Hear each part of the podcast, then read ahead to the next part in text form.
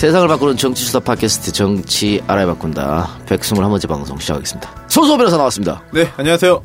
지난주 네. 또 대타 했는데 어땠어요? 네. 아유, 그, 이 작가님의 빠른 쾌유만을 아? 바라고 어, 있었습니다. 청취자도 반응 괜찮은 것 같은데? 제가 볼 때 이동영 작가를 싫어하는 청취자들이 예. 예, 쓴 글이 아닐까 예. 싶은 생각이 들고요. 희한한 사람들. 날 싫어하면서 내 방송 다 따라 들어. 그러니까요. 미운정. 어, 그래요? 네, 미운정이 아닐까. 네. 남배우하고 호흡은 어땠어요? 사실 저는 처음 뵀어요. 아, 그래요? 네. 오. 처음 뵈가지고 약간 좀 서먹한 좀 면이 있었는데 네. 아, 또 유머 코드가 저와는 맞지 않았습니다. 네. 네. 정의원님하고는 찰떡궁합. 아재, 아재, 아재. 아재 콤비. 아직 제가 아재가 아니구나. 어. 라고 하는 거를 느낀 소중한 기회였습니다. 아니, 제가 편집하면서 들어봤는데, 어, 지난주에 유난히 정 의원이 네. 아재 개그를 많이 남발을 하셨더라고요. 아니, 이동영 작가가 없으니까 좀 기분이, 기분이. 좋았던 것 같아요. 예, 이게, 어우, 예, 제가 그래서 저도 반성을 좀 했습니다. 아. 네. 야, 그렇게 하면 안 되는 거구나. 그래 우리 저 추석 전 마지막 방송인데요. 어, 추석 때는 한 주 쉬고요. 추석 끝나고 돌아오는데 추석 끝나고 어, 선소 내부 승진 메인 진행하시기 바랍니다. 그리고 남배우랑 같이 호흡을 맞춰서 잘할 수 있죠. 다운로드 수가 10% 이상 떨어지면 안 됩니다. 10% 떨어지겠죠. 아, 10% 이상 떨어지면 안 됩니다. 10%까지는 제가 참겠는데. 아니, 근데 제가 네. 사실은 그 이동영 작가의 건강이 매우 좋지 않아 가지고 네. 그동안 농담인 줄 알았어요. 저한테 이런 얘기를. 어, 그래서 아닙니다. 잘 예. 듣지 않았는데 아유, 어떡합니까, 근데, 진짜. 아, 이게 좀 쉬려고. 예. 그리고 아, 어, 참. 남배우하고 호흡 좀 잘 잘 네네. 맞추시고 네. 예. 메인 진행자로서 네. 정현의 아재 개그, 남배우의 중얼 개그 가차없이 자르기 바랍니다. 제가 못 자르면 편집하겠습니다. 아, 편집은 제가 계속 할 거예요. 해주세요, 그러니까. 예, 편집. 편집자에게 편집을 요청하겠습니다. 알겠습니다. 네, 그리고 저도 사실은 그동안 반 농담으로 계속 알아들었는데 네. 이렇게 아예 확정을 해주셔가지고 네.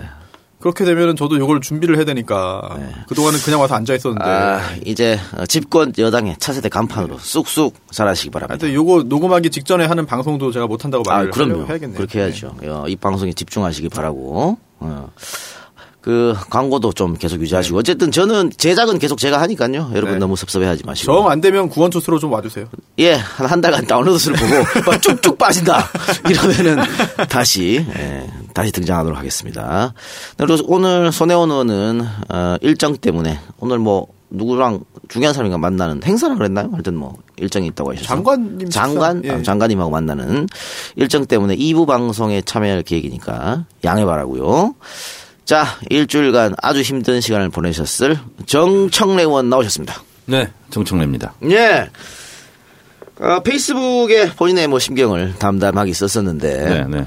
그, 저는 사실은 아침부터 그날, 새벽 대바람부터 계속해서 어, 포털 계속 보고 있고 주시하고 각종? 게, 게시판을 봤어요. 알았어요? 예. 그런데 안 나오더라고, 뭐. 근데 갑자기, 어, 정현이 먼저 얘기를 해서, 네, 네. 아, 좀 정현 답다, 이런 생각을. 그냥 왜, 조용히 넘어가라, 이럴 수도 있잖아. 뭐 그럴 수 없는 사안인 것 같고. 네. 음, 그래서 어 이제 제 일이라면 네. 덜 괴로웠을 텐데 예. 또 아들 문제라서 예. 또 그렇고 그래서 예. 어 정말 괴로웠던 건 그렇죠. 사실이고 예. 그리고 이제 잘못을 했지만 또 잘났든 못났든 내 아들은 아들이니까요. 예. 음, 그래서 방에다가 제가 글귀를 크게 하나 써서 붙였습니다. 뭡니까? 아빠는 아빠보다 아들이 더 소중하다. 음. 사랑한다 아들아. 아빠가 이렇게 써서 그걸 매일 좀 보라고 그랬어요. 사실 제가 그 모든 스토리를 다 아는 건 아니지만 네. 또 많은 분들이 모르시는 부분도 일부를 제가 아는 게 있는데 네. 그런 걸 또 정 의원님이 이제 대중들에게 공개하지 않고 네. 이야기하지 않는 것도 역시 정청래다운 그렇- 게 아닌가 그렇죠. 그런 예, 생각이 예, 정현도 근데 마음고생 심했겠지만 또 사모님도 마음고생이 심했을 것 같아요. 어, 저희 애기 엄마는 어, 두 번 엄마도 같이 교육받았거든요. 네. 여덟 시간씩 그래서 1년 내내 좀 힘들었죠. 근데 지금 더 힘들어하는 것 같아요. 그, 그렇겠죠. 네, 그래서 정현은 오늘 방송에 자기가 안 나와야 되지 않겠냐고 하는 걸 제가 강제로 데리고 왔습니다. 그래도 어, 궁금해 하실 분도 계시고 할 텐데 근황이라도 좀 이야기 좀 해라고. 그 페이스북에 썼던 글이 뭐 더하기 빼기 할 것 없이 다 그대로 본인의 심경이죠. 네, 그냥 있는 그대로 어, 이렇게 썼어요. 썼고 뭐 더 어, 할 얘기는 있으나 뭐 다 제 불찰이고 그렇기 때문에 제가 안고 가야 될 문제라고 생각을 합니다. 첫째 애 키울 때 엄청 무서운 아빠였잖아요. 무섭게 했다가 예. 음, 그렇게 될 문제가 아니더라고요. 어, 그래서 우리 큰애도 중2 겨울방학 때부터 어, 오히려 아들아 믿는다. 음, 그 작전으로 음, 갔더니 잘 됐어요. 요즘은 이제 대학 다니는데 어, 내가 진짜 걱정 많이 했거든요. 또 이제 제 사건과 연루돼서 그 2008년도 총선 음. 그 관련해서 그래, 마, 많이 마음 고생했는데 음, 지금은 오히려 이제 그 약이 됐는지 지금 아주 건실하게 또 됐어요. 음, 예. 손수 변호사 네. 아들 있어요? 저 아들만 둘입니다. 몇 살 몇 살이에요? 10살, 6살. 어, 네. 그래요. 잘 키우세요. 걱정이에요. 네. 예. 이 보니까 다들 아들들이 문제인 것 같아. 그, 참 이게 뭐 통상적으로 아들들이 이제 아, 음. 크- 아이들한테. 사고 치고 그러니까 그런 일이 더 많죠. 뭐 아이고 참 안타깝습니다. 네, 네, 네. 알겠습니다. 자, 그러면 어, 우리 방송을 한번 돌아볼까요? 네, 지난주 방송에서 어, 김명수 대법원장 인준 표결 결과에 대해서 이야기 나눴더라고요. 저 없을 때 네. 어, 뭐 추측하기도 했는데 정 의원님이 160표 통과된다는데 딱 맞췄어요.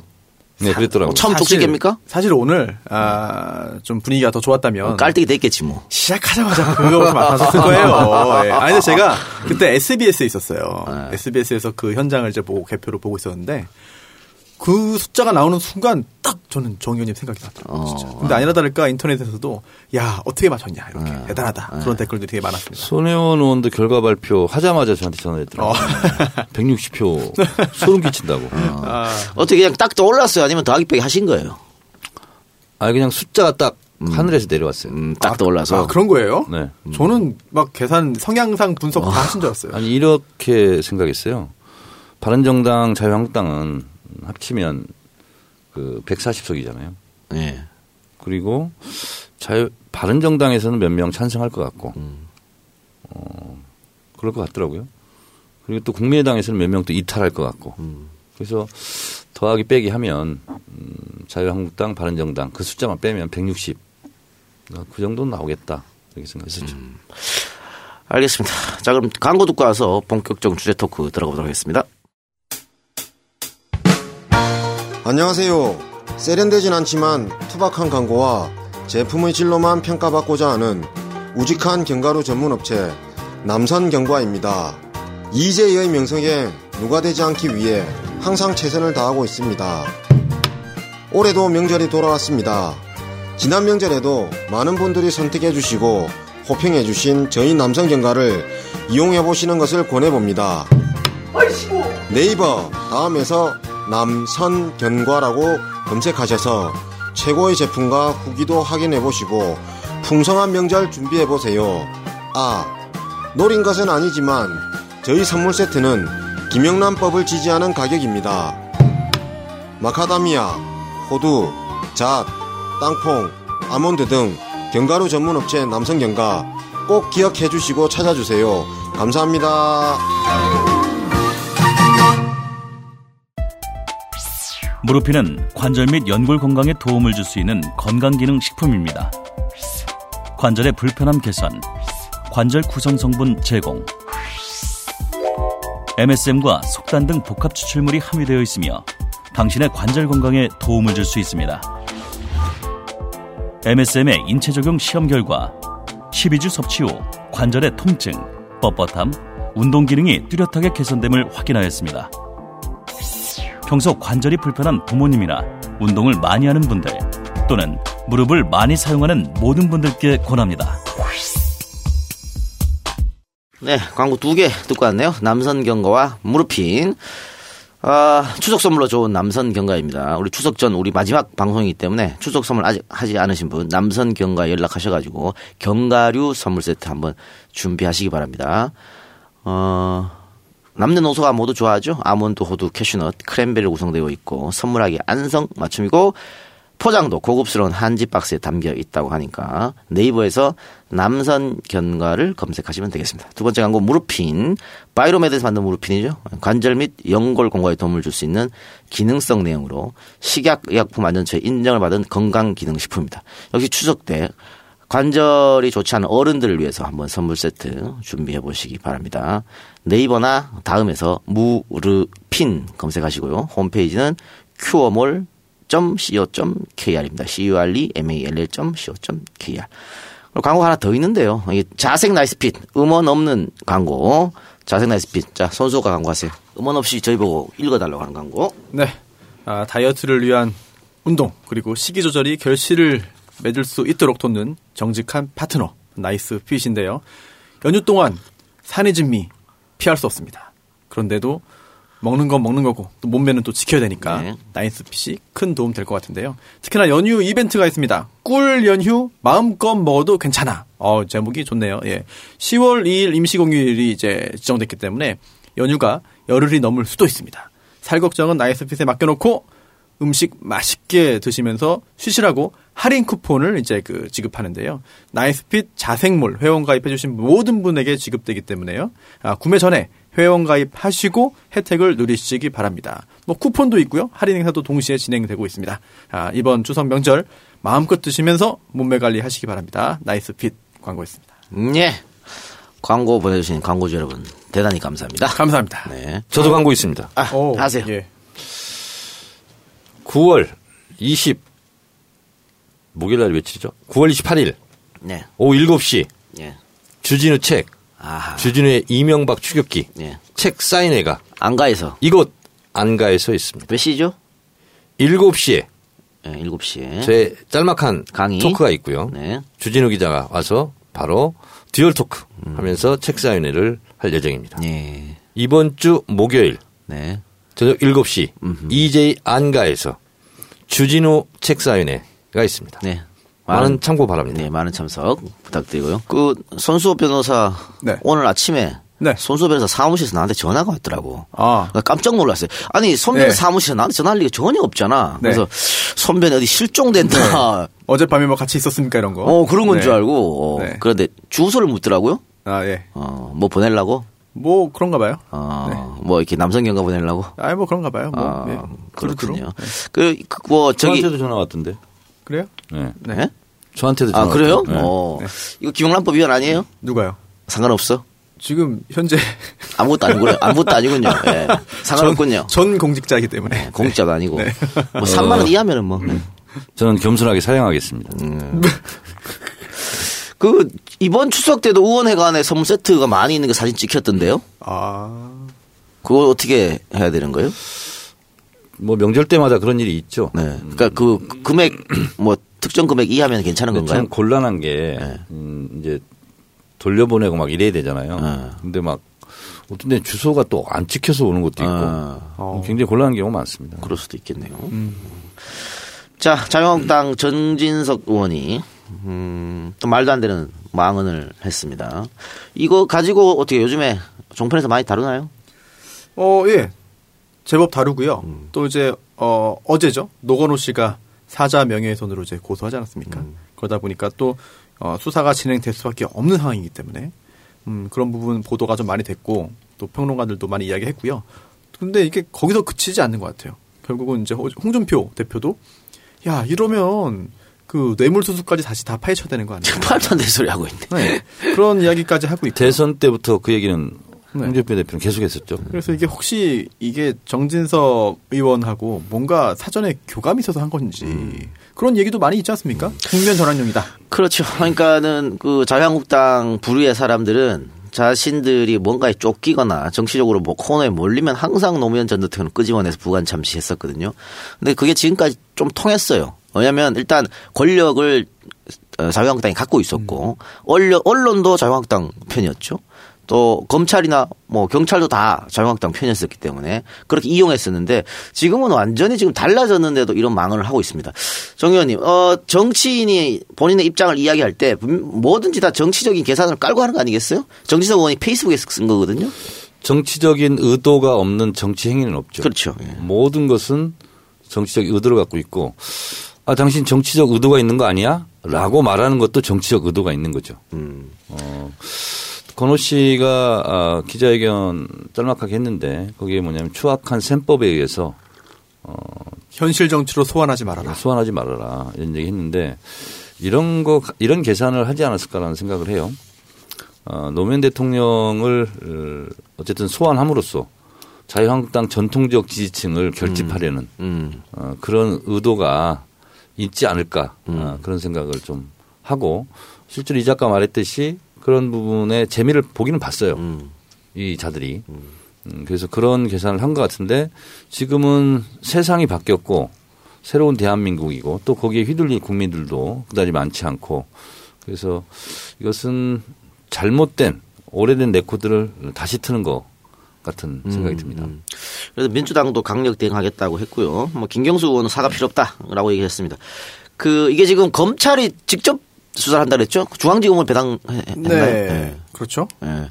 그러면은 검찰이 수사를 하게 되면 사자 명예훼손 이 정도를 네. 어느 정도 혐의가 하면 형량을 어느 정도 이건 사자 명예훼손뿐만 아니라 권양숙 여사에 대한 어, 명예훼손, 그렇죠. 허위사실 유포 이것까지 네네. 같이 걸려 있는 거죠 지금. 네, 실제로 그렇고요. 이게 그 사자 명예훼손만 보더라도 형법에 규정이 있잖아요. 이 형법 308조에 사자 명예훼손 죄가 있는데 이제 법정형은 2년 이하의 징역이나 금고 또는 500만 원 이하의 벌금인데 대부분의 경우 이제 실형 선고가 되지는 않습니다. 그런데 우리가 아주 유명한 실형 선고된 사건을 알고 있죠.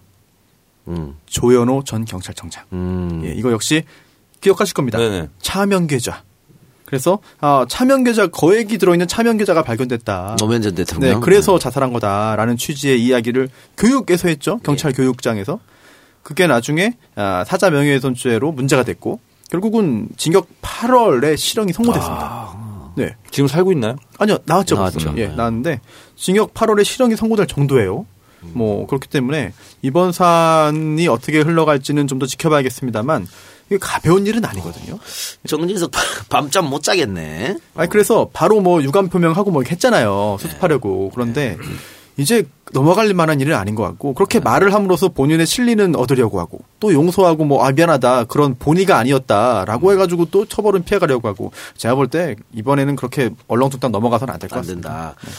그래요. 어쨌든 어 지금 자유한국당에서는 계속해서 어 뭐 640만 달러 이런 얘기를 하면서 특검을 이야기하고 있는데 이건 뭐 민주당에서 노하면 불가능한 일인데 정치 공세에 불과하다는 게 누가 봐도 명백한 같아요. 시끄럽게 떠들겠다는 네, 그런 생각 같아요. 그렇습니다. 현실적으로 불가능하지만 그동안 재미 봤으니까 이번에도 재미 보지 않을까 생각하는 것 같은데 재미 볼까요? 안 되죠. 아까도 얘기했지만 언론 지형도 달라졌고요. 정치권 지형도 달라졌고 다 달라졌기 때문에 힘들 겁니다. 이화여대 조기숙 교수가 어, 정진석 의원 발언 관련해서 어, 좀 장문의 에, 페이스북 글을 날렸는데 대충 요약해보면 이런 겁니다. 정진석 대표님 허위사실 유포 제대로 했네요. 권양숙 여사가 그날 산책을 따라가겠다고 기다리라고 했는데 노무현 대통령이 먼저 집을 나와 결행했는데 부부싸움으로 누가 가출을 했다고요? 이렇게 돼 있습니다.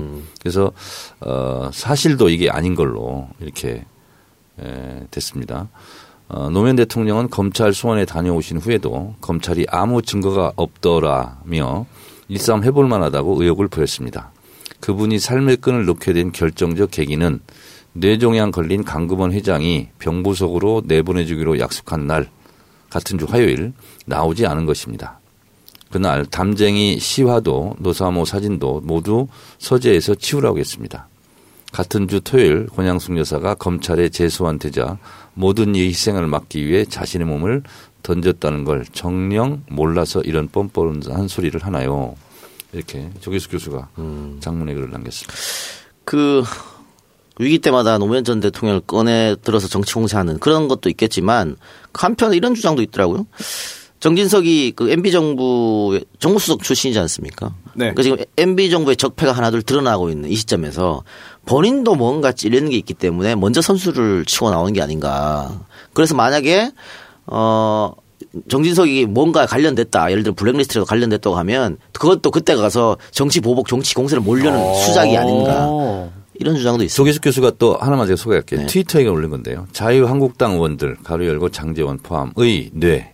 그래서 네 가지를 분석했네요. 재밌네요. 1. 비리가 나오면 정치 보복이라 주장한다. 2. 위기 시엔 노무현을 호출한다. 3. 노무현을 그만 괴롭히라면 친노가 노무현 독점하냐 힐난한다. 4. 법적으로 대응하면 언제까지 과거에 사냐고 미래로 가자고 외친다. 뭐 대충 이런 뭐 프로그램인 것 같아요. 음. 자기들은. 그러니까 말이죠. 하여튼 뭐 이 문제에 대해서는 음 유족도 그렇고요. 민주당에서 강력 대처를 하기로 했다고 하니까 검찰 수사가 어떻게 될지 조금 지켜봐야 될 것 같습니다.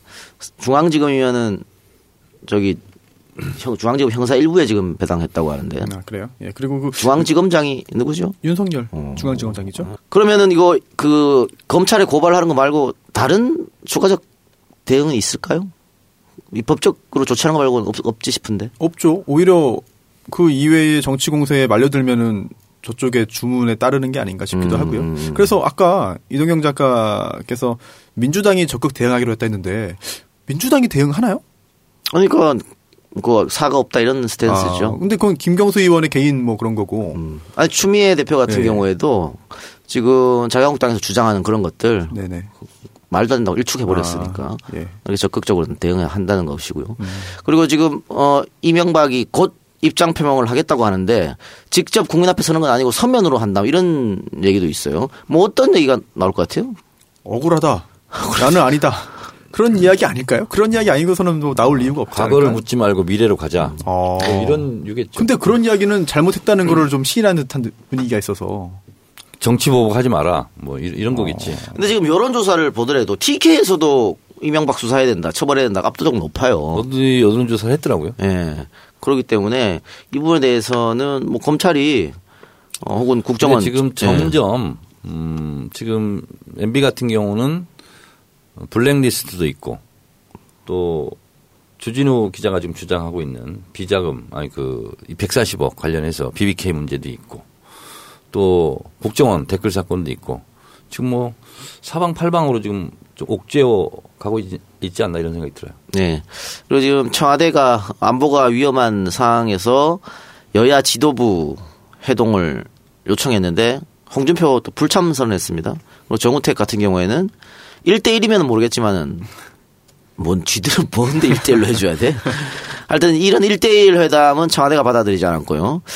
어, 이거 안보하면 보수라고 맨날 주장하던 사람들이 이 상황에서 대통령이 만나자고 했는데 거절하는 것은 자유한국당을 더 고립시키는 전략 같은데 왜 자꾸 이렇게 나올까요? 지난번에도 안 갔잖아요. 네. 그러니까 이번에도 어, 홍준표 대표 입장으로서는 가야 될 명분을 못 찾은 것 같아요. 그러니까 한 번 그렇게 했으니까 쭉 그냥 뻗는다 이런 전략이지 않을까 이런 생각이 들고 본인은 아마 이런 또 잘못된 계산을 할 수도 있어요. 다 대통령한테 가서 머리 숙이고 있는데 나는 머리 숙이지 않는다. 음. 뭐 이런 거 있잖아요. 그 어떤 잘못된 남성상 뭐 이런 거. 소주 변호사 김명수 대법원장이 네. 이제 임명됐잖아요. 네네. 어 가장 충격을 받았던 사람은 김진태일 수도 있고 추천지방법원장 했기 때문에 네. 김명수 대법원장이 임명됨으로 해서 어, 홍준표 대표의 그 뇌물 받은 사건 네. 그 영향이 있을까요? 아, 사실 법적인 측면에서 볼 때 영향이 그렇게 크진 않을 수 있습니다. 왜냐하면 음, 대법원장이 바뀌었다고 해서 기존에 임명되었던 대법관이 뭐 A라는 판결을 하려고 하다가 B로 바꾼다 또는 B라고 하려다가 A로 바꾼다 그런 상황은 사실 상상하기는 어렵거든요. 아, 하지만 음, 정권이 바뀌었고 또 과거처럼 뭔가 이상하게 흘러가지는 않을 것 같은 생각이 들긴 하는데 사법부는 독립이 되어 있고요. 그리고 또 정치와 관련 없이 판결을 내리는 것이라고 모두가 믿고 있고 실제로 그렇기 때문에 김명수 대법원장이 글쎄요. 됐다고 해서 뭐 달라지는 않을 것 같은데. 그 전 대법원장은 완벽히 보수였잖아요. 네. 네네. 그래서 이상한 판결 많이 났잖아. 13대 빵으로. 어? 국정원 사건도 원세훈. 그렇고 원세훈도 돌려 돌려치기 하고 이상한 거 많았는데 근데 사필 규정이라고 그렇게 해가지고 결국 올려치기 당해가지고 4년 받았잖아. 3년 받았던 거. 사실 그러니까. 대법원의 그 원세훈 전 국정원장 파기환송한 대법원 판결도 사실 완전히 무죄 취지, 취지라고 보기는 좀 어려운 것 같아요. 증거 중에 하나가 이게 잘못됐다라고 한 거, 뭐 하나가 굉장히 중요한 거였지만 전원 합의체 가서 그렇게 된 거잖아요. 네네. 근데 일선 판사들이 그 판결 보고 다 부글부글 끓었다 그러거든. 그렇죠. 이상한 거잖아 그러면. 아니 근데 이상한 게 이상해요. 이상한데 그게 거기도 좀 음, 뭔가 좀 꺼림칙한 게 있었던 것 같아요. 예. 그, 그렇지 않다고 하면은 정말 그 파기환송심에서 빠들 어떻게 할 수 없게 확 만들어 버리면 되는데 보통 뭐 무죄 취지로 한다든지 근데 그런 게 없었어요. 아니었었고. 예, 그런 게 없었기 때문에 시간은 오래 걸렸지만 결국 단죄가 될 수 있었죠. 제가 추론 하나 할게요. 네. 지금 국정원 전임 국정원장을 현직 국정원이 지금 조사하는 꼴이잖아요. 예. 그리고 실제로 메인 서버 이런 것도 다 볼, 보고 있는 것 같고. 그래서 우리가 아직까지 모르는 언론에 알려지지 않는 원세훈의 결정적인 또 흠결 이런 게 저는 있을 수 있다고 봐요. 검찰에 소환됐던데요. 네. 예. 왜 그렇게 제가 예상을 하냐면 문성근 씨나 김묘아 씨가 검찰 갔다 오고 본인들은 몰랐던 걸 또 검찰에서 보고 음, 예. 봤잖아요. 예, 예. 그러면서 분노하고 그런 것처럼 이 언론에 알려지는 것은 사실은 일부잖아요. 검찰이라든가 국정원 조사한 내용이. 그래서 어쩌면 어, 원세훈의 이 악행 국정원장으로서 이것과 MB의 고리를 증명할 수 있는 그런 거리도 있을 수 있다. 그래서 원세훈을 지금 부르는 거 아니냐. 저는 그런 생각이 좀 들더라고요. 손수 변호사 어떻게 생각해요? 맞습니다. 영혼이 없는데. 아니 근데 영혼이 그 없는 대답이야. 원세훈 전 국정원장이 오늘 나왔잖아요. 근데 또 한 명의 중요한 사람이 지금 구속되어 있습니다. 이게 민병주 전 네. 단장이거든요. 그리고 추명호 네. 압수수색 네, 들어갔고. 그렇죠. 예. 아, 이런 걸 볼 때 특히나 이제 그 민병주 전 단장이 어떤 이야기를 하느냐. 사실 원세훈 전 국정원장은 이제 MB와 굉장히 밀접한 관련성이 있고 또 정말 한 배를 탄 그런 사람 아니겠습니까 지금까지. 근데 민병주 단장도 과연 그럴 것이냐. 제가 볼 때는 저는 민병주 전 단장이 어떤 인물인지 모르기 때문에 뭐 뭔가 그동안 감춰왔던 이야기 또는 MB가 정말 감추고 싶었던 이야기가 예. 나올 가능성도 있지 않을까 싶어요. 심경의 변화라는 게 있잖아요. 일단 저는 원세훈도 심경의 변화를 일으킬 가능성이 높다고 보는데. 아 그래요? 네. 그러면 좋죠. 예. 근데 원세훈 전 국정원장은 아, 구치소 생활을 좀 해봤습니다. 이미 지난번에. 그런데도 달라진 게 없거든요. 근데 아, 이번에 구속된 민병주 단장 같은 경우에는 처음이죠. 음. 네. 지난번에도 불구속 상태로 재판을 받았고 또 예. 집행유예가 됐으니까 그렇다면은 본인의 신상에 큰 변화가 생겼으니까 또 예상도 잘 못했을 것 같아요. 이렇게 터지기를 뭔가 좀 나오길 바라겠습니다. 네. 그리고 우리가 노무현 대통령 얘기를 조금 했습니다만 국정원 개혁 위원회가 어, 국정원 적폐청산 TF에서 보고받은 MB 정부 비판 세력 제압 활동 이 조사 결- 결과를 발표했는데요. 여기 보면 어 당시 이제 이것도 국정원에서 한 건데 노무현 대통령 자살 관련 좌파 제압 논리 개발 활용 계획 이런 문건이 지속적으로 나옵니다. 그러면서 정치권의 노 자살 악용 비판 사이버 심리전 지속을 전개해야 된다. 이러면서 어버이 연합과 협조해서 노무현 재단 앞에서 가두 시위 또 종북 세력 규탄 심리전 활동 전개 뭐 이렇게 또 트위터 게재 그러면은 어 2009년부터 정말 끊임없이 이런 일을 벌여서 왔다는 게 이제 문서로서 드러나고 있는 건데요. 노무현 전 대통령에 대한 심리전뿐만 아니라 특정 정치인들에 대한 심리전도 있었습니다. 송영길, 박지원, 강노현, 조국 이런 사람들에 대해서도 비방 심리전. 근데 심리전 이거 대북 심리전 하려고 만들어 놓은 집단 아니야? 그러니까 왜 국민들 심리를 건드리려고 어. 여기 정청래는 안 들어갔네요. 저는 안 들어갔어도 실제로 저한테는 많이 했어요. 심리전. 아? 네. 다음 아고라 제가 글 쓰면 항상 예, 예. 베스트 글로 올라갔거든요. 보면 똑같은 아이디어로 계속 와가지고 쌍욕하고 어, 그런 것이 반복됐거든요. 그러니까 저는 그때는 이게 국정원일까 이런 생각을 좀 하긴 했는데 설마 이렇게 세- 생각을 했었거든요. 2008년도 광우병 네, 그렇죠. 쇠고기 촛불 시위 때 다음 하고는 제가 매일 글을 썼거든요 칼럼을. 네.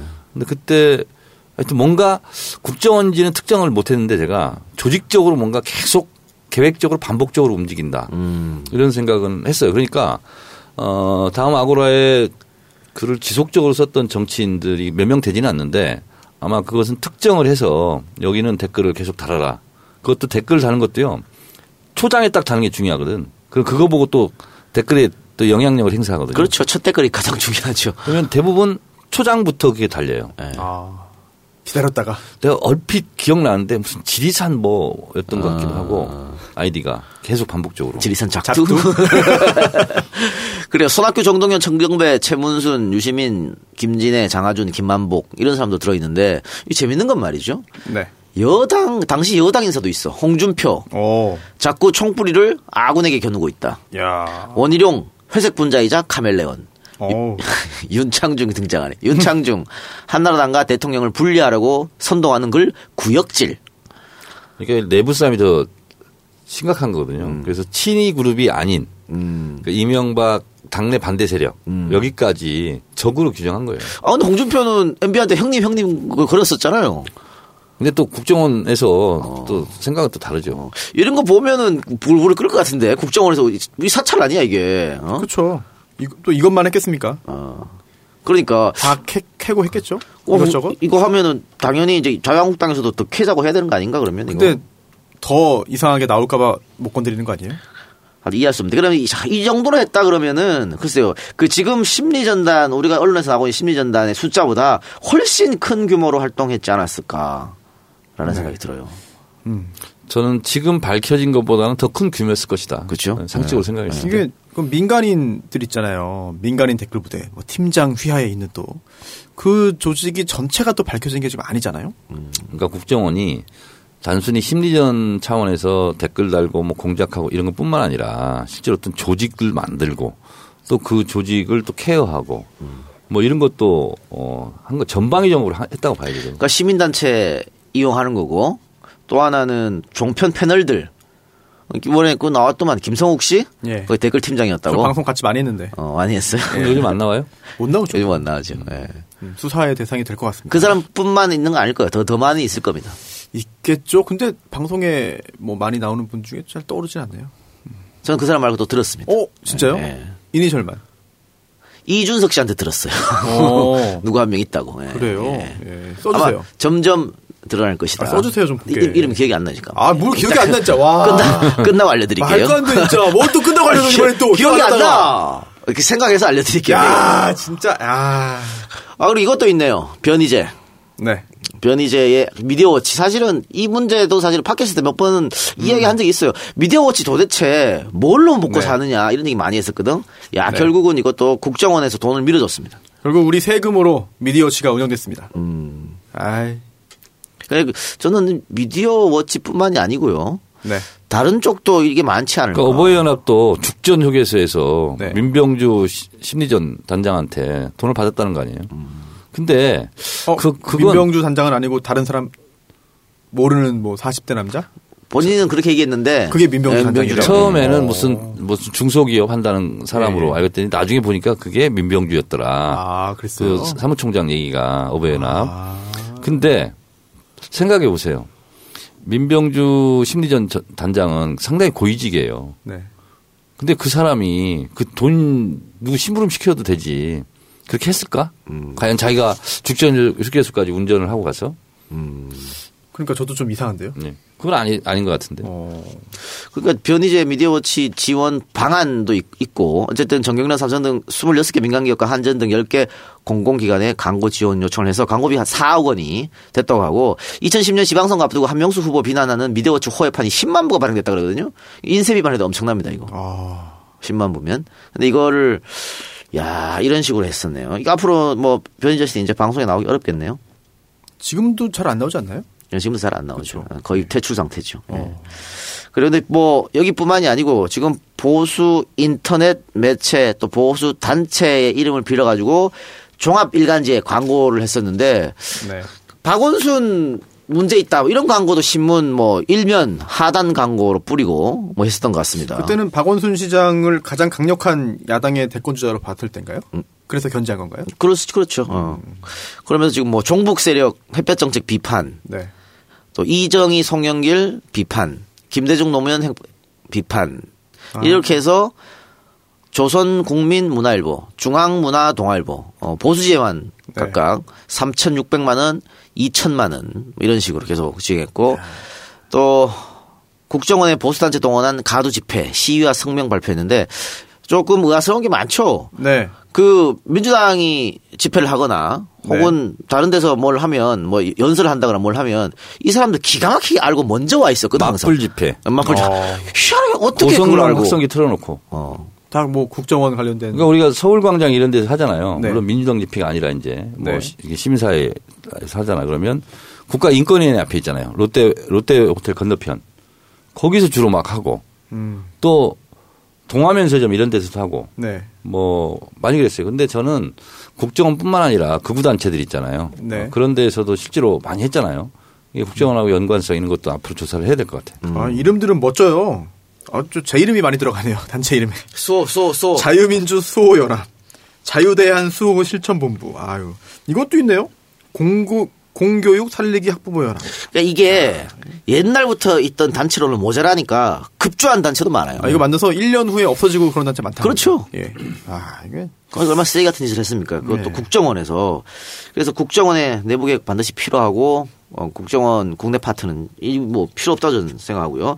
지금 국정원 개혁 위원회가 원세훈에 대해서 정치 관여 및 횡령 배임 혐의로 수사를 의뢰했다고 하는데 지금은 그 정치 개입, 국정원법 위반, 그리고 선거 개입 이런 거잖아요. 네. 근데 횡령 배임은 별건 아니에요? 별개죠. 음. 예, 별개이기 때문에 아, 지금 이미 그 원세훈 전 원장이 징역 4년, 자격정지 4년 선고 받고 지금 확정돼서 복역 중인데 네.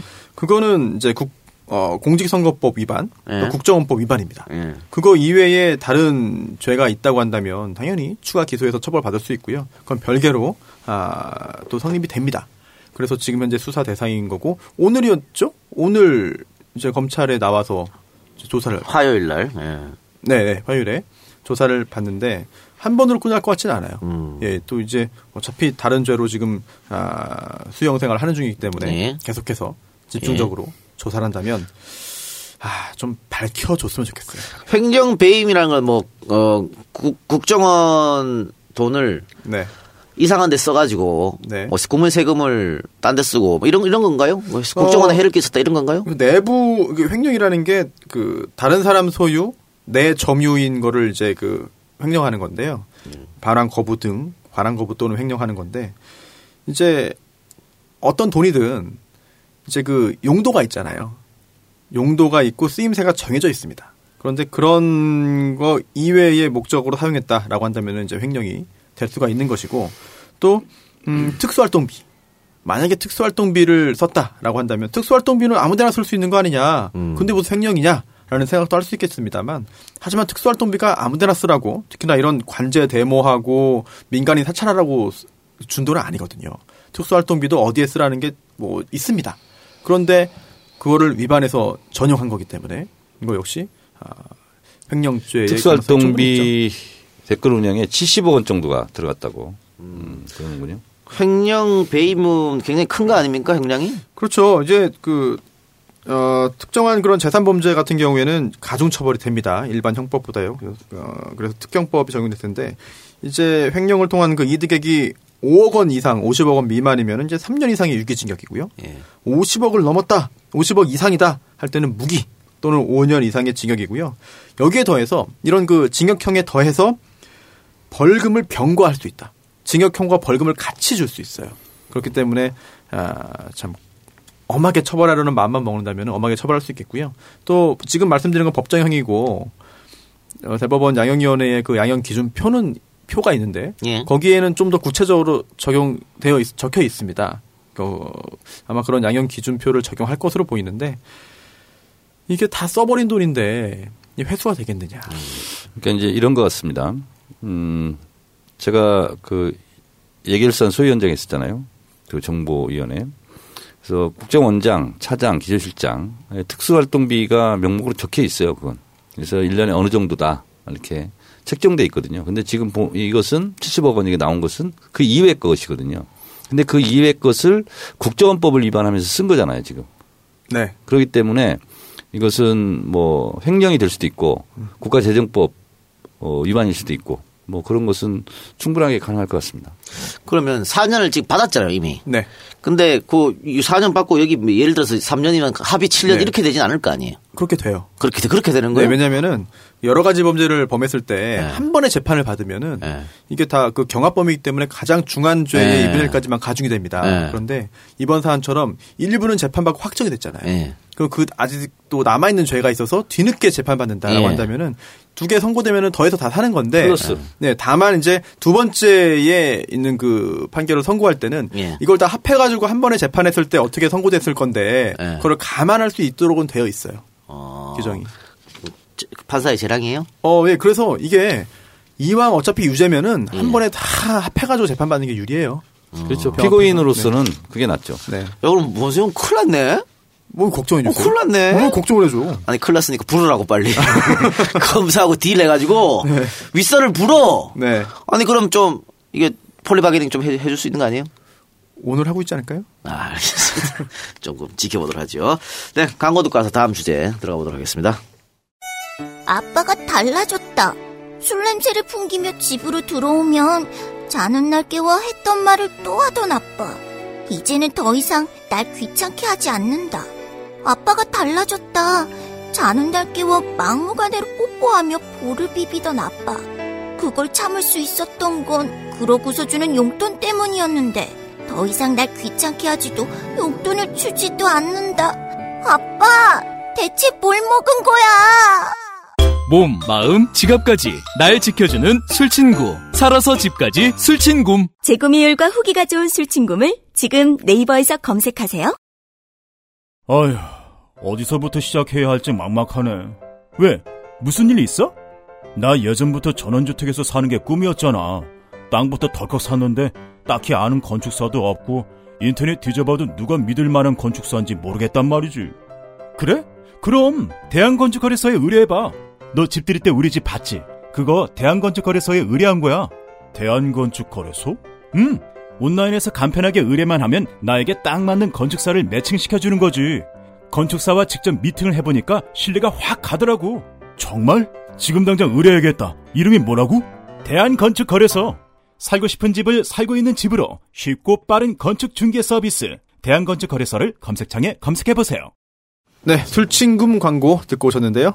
재구매율 30% 이상 군뱅이 파워 술친굼 광고입니다. 제 친구가 이걸 샀어요. 광고 듣고. 그래서 정말 이거 정 의원님이 드시냐? 저한테 물어봤습니다. 그래서 안주원에 갖고 다니신다. 라고 얘기를 해줬습니다. 술친굼. 네. 그 동글동글한 알맹이가 네. 있어요. 네. 제가 먹어봤으니까 이걸 얘기하는 거예요. 그렇습니다. 아주 효과가 좋습니다. 예. 이 술친금이 아, 선물용으로도 남았는데요. 선물 세트, 선물 박스까지 함께 아, 배송이 됩니다. 아, 추석에 사실 선물로 술을 챙기는 경우가 많고요. 또 가족들, 친구들 모여서 술도 많이 먹죠. 술친금도 함께 챙겨드리는 센스 잊지 마시기 바랍니다.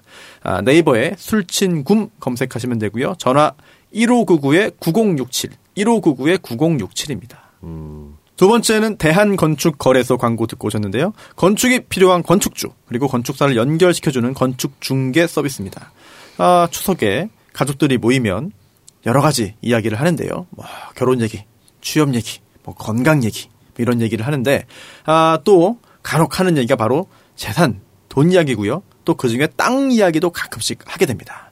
아, 새로운 사업의 첫 구상을 하게 될 때 땅 관련해서 뭔가 하고 싶을 때 대한건축거래소를 이용하시면 좋을 것 같고요. 펜션, 카페, 수익형 빌라 등 상업시설에 전문화된 건축사들이 분야별로 어, 파트너 건축사로 함께 일하고 있기 때문에 아주 매칭에 유리할 것 같습니다. 즐거운 명절 되라는 대한건축거래소 사장님의 이야기로 마치겠습니다. 음, 그래요. 감사하고요. 그 자유한국당에서 매번 색깔론을 들고 나왔지 않습니까? 자기들 어, 선거에 관해서 이기고 싶을 때나 좀 어려울 때나 몰렸을 때나 색깔론 가지고 한 60년 해, 해, 쳐 드셨죠. 예, 종북론 이런 거. 근데 어느 순간부터 안 먹히기 시작했습니다. 아마 2010년 지방선거 뭐 이때부터 안 먹히기 안 시작했던 걸로. 그렇죠? 천안함 사건이 터졌는데도 크게 영향을 미치죠. 그렇죠. 오히려 그때 야당이 이겼으니까 그 이후로 계속 안 먹힙니다. 안 먹혀서 요즘에 새로운 색깔론 뭔지 아십니까? 색깔론? 동성애 아, 예, 예, 예. 이걸 들고 왔어요. 그런 것 같아요. 난립니다 지금. 아니, 근데 이게 전례가 있잖아요. 예. 미국에서도 사실 그 보수 복음 복음주의 복음파 예, 뭐라 예, 그러죠? 예, 예. 예, 보수 기독교 보수 개신교가 공화당을 이제 지지하게 되면서 선거 구도가 훨씬 더 공화당이 유리하게 됐다 음. 그런 분석이 있는데 우리나라도 어떻게 또 그런 것도 바로 또 이렇게 시도하는 것 같아요. 김희수 또 뭐 김명수 다 안 된다고 한 이유도 다 동성애예요. 근데 동성애에 대해서 뭐 어떤 뭐 특별한 걸 밝히지도 않았는데 하지도 않았어. 어. 그냥 낙인을 찍는 게 예전에 그 빨갱이 낙인하고 거의 똑같은 그래 거예요. 동성애 프레임을 씌워가지고 네. 미국은요 예. 보수와 진보 논쟁이 대부분 동성애 관련 낙태, 낙태, 총기, 총기 뭐 이런 거예요 주로. 그렇기 때문에 그 김희수 후보자 인준안 부결됐을 때도 국민의당에서 일부 의원들의 논리가 호남 기독교계의 압력 문자가 뭐 몇천 통씩 온다 네. 안 된다고 그런 논리를 들었거든요. 또 민주당 의원들도 안 되는 이유 동성애 때문에 안 된다고 엄청 받았다 그러더라고요 문자를. 그러니까 차별금지법 예. 19대 국회 때 들어왔다가 결국은 음, 보수 기독교의 압력으로 이제 그 철회했어요. 뭐 근데 그 차별금지법을 동성애 허용법이라고 또 이제 그러니까 그러더라고요. 예, 예. 그래서 지금 음, 각 교회마다 이거 서명 운동도 하고 막 그랬어요. 그러니까 색깔론이 안 먹히다 보니까 또 어쨌든 문재인 대통령이 강력하게 대북 정책을 하고 있고 70% 지지율을 넘어서고 이런 상황에서 동성애 프레임을 들고 와서 이걸로 지금 공격하는 것 같습니다. 일단은 사실은 그 진보 진영에서 동성애 문제 가지고 뭘 할 수 없는 거거든. 차별 문제가 있기 때문에. 그걸 가지고 계속 공격하지 않을까 싶은데 앞으로 이 스탠스는 계속 유지될 것 같은데요? 효과가 좀 있는 것 같아요. 실제로 국민의당 의원들도 김희수 헌재 소장 후보자에 대해서 반대하면서 음, 그런 문자를 너무 많이 받았다. 무시할 수 없었다라고 하는 이야기를 하거든요. 물론 그거는 표면적인 거고 실제로는 문재인이 싫어서 일 수도 있겠습니다만. 근데 지역 유권자, 특히나 지역에서 굉장히 많은 신도수를 보유하고 있는 그런 교회 관계자들이 집중적으로 어떤 의견을 표명한다면 표에 민감할 수밖에 없는 지역구 국회의원이 아, 그걸 수 무시할. 수 있겠느냐 현실적으로 아니 선거 때 되면 항상 그런 종교단체 가가지고 인사하고 다 표 달라고 하잖아요 음. 그런데 그런 요구에 대해서 반대하고 뭐 무시했다가 나중에 표 달라고 가면은 또 목사님이 한마디 하면은 음. 그거는 또 치명적인 또 불이익으로 돌아올 수 있기 때문에 음. 의식을 할 수밖에 없지 않을까 대표적인 싶습니다. 지역 중에 하나가 서울 강동구입니다. 강동구요? 그 명성교회라고 교회. 굉장히 어. 큰 대형 진- 교회가 진선미 의원이. 진선미 의원이 굉장히 고생했어요. 아 반대해서요 진선미 의원을. 어. 해명하고 그러더라고. 음, 이 문제에서 어떻게 돌파해야 될 것 같습니까? 나는 저는 좀 적극적으로 했으면 좋겠는데. 어떻게요? 그러니까 지금 이번에는 뭐 투표가 네. 있었기 때문에 그랬다고 하지만 조금 네. 민주당에서 적극 대- 대응을 하지 않았거든. 그래요? 그, 그거 아니다. 지지한 거 어. 없, 지지한 적 없다. 이런 식으로 이제 했었는데. 네. 아니, 뭐가 문제이냐. 음. 뭐 이런 식으로 좀 했으면 좋겠어요. 근데 또 종교인 과세랑 또 맞물리는 것 같아요.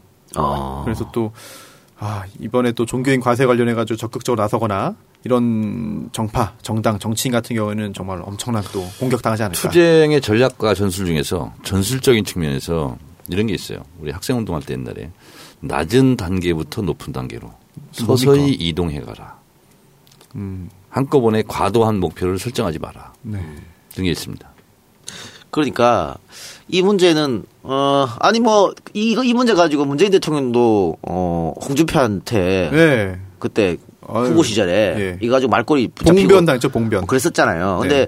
뭐 진보 진영에서 동성애 결혼을 합법화하자고 주장하는 것도 아니고 차별하지 말자는 거잖아. 그 네. 취향 차이니까. 그러니까요. 예. 그 사람들 그 사람들 뭐 오라는 대로 네. 왜 그거를 다른 사람이 그런 거를 왜 못- 못하게 만드는 존재를 거잖아. 부정할 수는 없잖아요. 그럼요.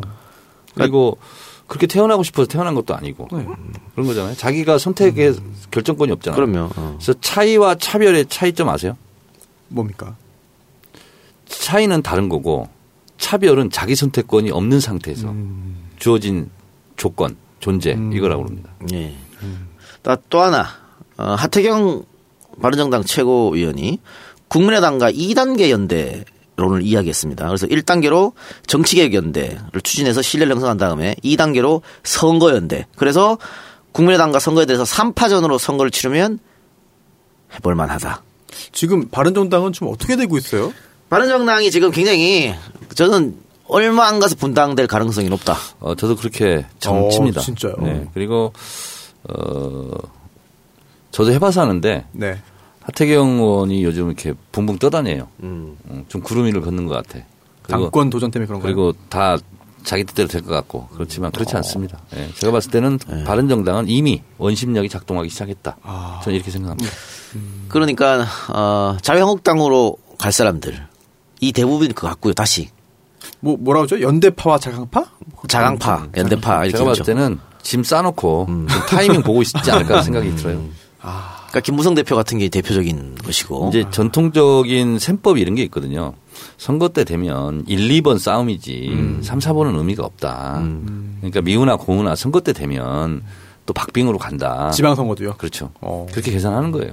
그러니까 실제로 사람들이 보면 네. 3번, 4번을 찍을 때는 네. 굉장히 고민해 찍잖아요. 그렇죠. 소리 안 가죠. 전통적인 지지층들은 1번 아니면 2번 선택하게 네. 돼 있거든요. 아, 그러면은 민주당 입장에서도 뭐 적어도 사파전되기 때문에 선거에 크게 유리할 것이다 이런 생각을 하면 안 되겠네요. 아니 뭐 선거는 죽을 똥 살똥 해야 되는 거지 뭐 오지도 않은 일을 이 전통적인 명언이 있습니다. 뚜껑 열어봐야 한다. 그리고 그리고 원래 이 지- 지방선거는 네.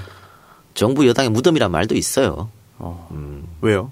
전통적으로 항상 약했어. 아. 지방선거 하면 정부 여당. 근데 뭐 이번에는 또 다르겠죠. 다르고 바른정당 같은 경우에는 자강론 의원은 그렇게 많지는 않아 보여요. 그런데 예를 들어서 연대파가 탈당을 해서 자유한국당과 합- 합치게 되면 이 자강파들이 다섯 명 여섯 명 자기들끼리 남아 있진 않을 거란 말이죠.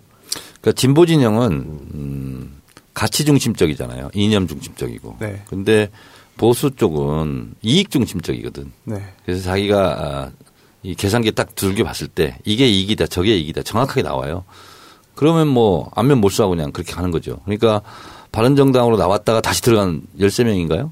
예. 그분들은 뭐 하여튼 뭐 염치 불구하고 가는 거죠. 음.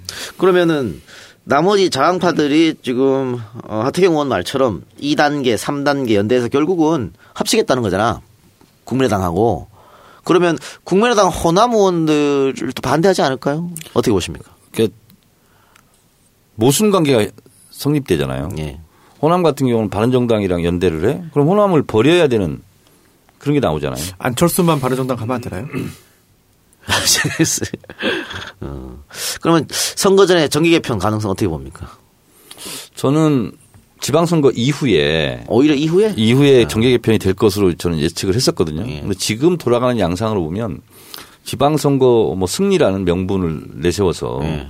지방선거 전에 이합 집산을 하지 않을까 어. 이런 생각이 좀 듭니다. 저도 지방선거 전에 뭔가 정기 개편이 있을 것 같은데 민주당은 어떤 스탠스를 취해야 될까요? 이삭 줍기 안 하나요?